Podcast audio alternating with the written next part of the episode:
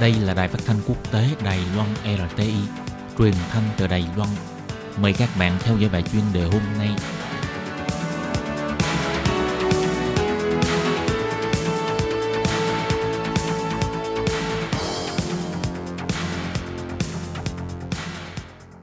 Hello, tôi Kim xin kính chào các bạn. Hoan nghênh các bạn đến với bài chuyên đề ngày hôm nay.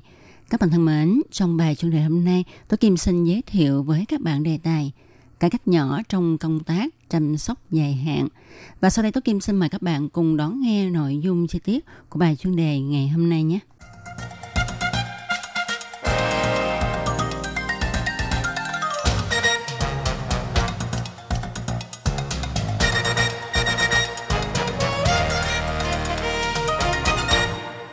Các bạn thân mến, ngân hàng thời gian không phải là một khái niệm mới. Nhưng hơn 20 năm qua, tại Đài Loan hầu như không có một trường hợp nào thực hiện được thành công.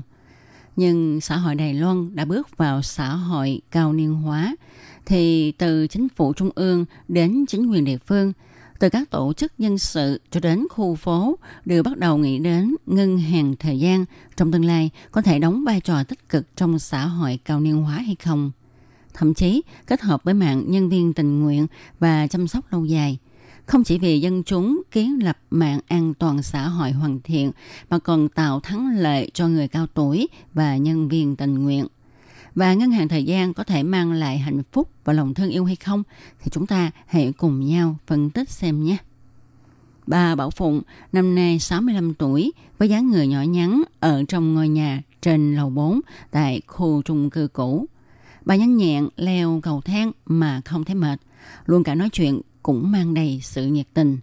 Trong phòng khách nhà bà treo đầy những bằng khen phát cho tình nguyện viên. Trên tường có treo tấm biển, ngôi nhà tích đức. Hơn 20 năm qua, bà tích lũy được hơn một vạn giờ làm tình nguyện viên.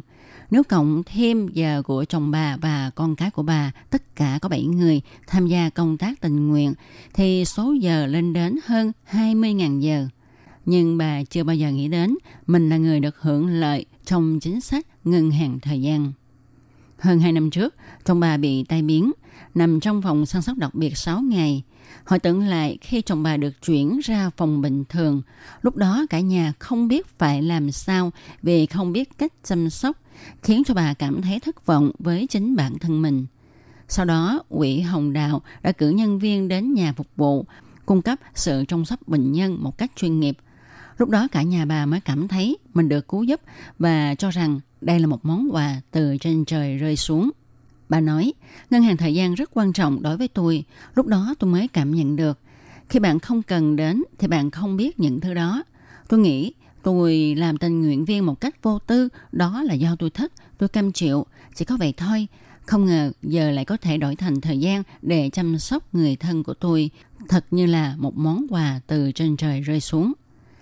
Từ năm 1995, Quỹ Hồng Đào đã bắt đầu dùng khái niệm ngân hàng thời gian để thúc đẩy kế hoạch liên kết nhân viên tình nguyện toàn Đài Loan. Trong đó, qua bốn lần cải cách và sau khi nhìn thấy nhu cầu thực tế của nhân viên tình nguyện, quỹ mới tiến hành việc dùng thời gian làm công tác tình nguyện để đổi lấy phục vụ chăm sóc lâu dài vào năm 2016. Và sự việc này đã gây được sự phản hồi mạnh mẽ Chẳng những vậy, kế hoạch này còn được nhân rộng và nới rộng cho nhân viên tình nguyện có thể quyên tặng giờ của mình cho người thân ra mà họ còn có thể tặng cho người có nhu cầu. Bà Thục Kỳ làm nhân viên tình nguyện đã 16 năm, tốt lũy được 16.000 điểm.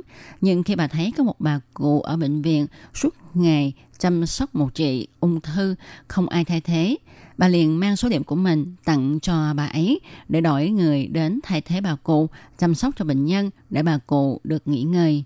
Lúc này, bà Thục Kỳ mới thật sự cảm thấy ngân hàng thời gian có thể biến lòng nhân ái nho nhỏ trở nên to lớn hơn để cho con số lạnh lùng có hơi ấm của tình người.